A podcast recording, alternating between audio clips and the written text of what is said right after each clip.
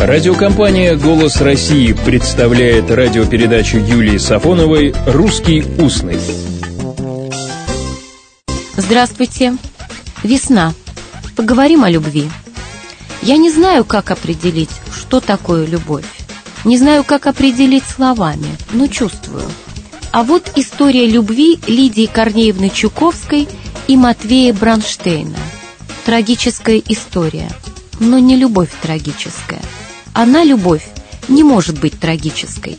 Матвей Бронштейн, физик, был арестован 6 августа 1937 года и расстрелян 18 февраля 1938 Свидетельство о смерти Матвея Петровича Лидии Корнеевне выдали спустя 19 лет после его гибели в 1957 году.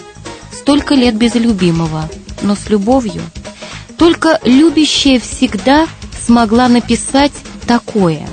Сквозь шепот проступил рассвет, с рассветом проступило братство. Вот почему сквозь столько лет, сквозь столько слез не нарыдаться, рассветной сырости струя, рассветный дальний зуд трамвая и спящая рука твоя, еще моя, еще живая, а потом — вторая часть этого стихотворения. Это о любви, послушайте, не пугайтесь. Куда они бросили тело твое? В люк? Где расстреливали? В подвале? Слышал ли ты звук выстрела? Нет, едва ли. Выстрел в затылок милосерд, в дребезги память. Вспомнил ли ты тот рассвет? Нет, торопился падать. Милосердие, милосердный, милосерд? Выстрел может быть милосердным? Нет. Это о Матвее, о любимом, о его судьбе страшной, но милосердной в последнюю минуту земного существования. Скажете, зачем об этом весной? Отвечу. Весной всегда хочется говорить о любви, о тех, кто умел и умеет безоглядно любить. Это стихотворение Лидии Корнеевны Чуковской об этом – о любви, у которой всегда есть рассвет, но не может быть никогда заката. Поэтому никогда не задавайте вопроса, хоть немножечко, ты меня любишь? Грамматически это верно, человечески это ошибочно. Можно любить или не любить. Даже грамматически нельзя по-русски сказать «полюбливал ее» или «полюбливал его». Вот похаживал, пожалуйста, глагол многократного действия – а вот для полюбливал не подходит, потому что многократное действие не для любви. Многократность предполагает не только многократность начала, но и многократность конца, а любовь без конца.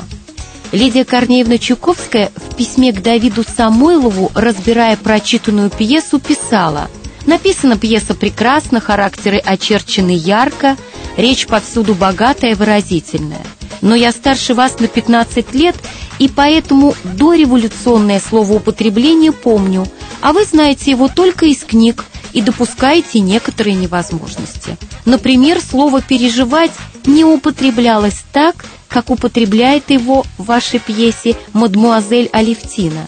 Переживать можно было и горе, и радость. Оно, слово «переживать», употреблялось всегда с дополнением. Я пережил потрясение, я пережил счастье, я пережил смерть отца. Это только теперь, пишет Чуковская, она переживает, значит расстраивается, волнуется, огорчается.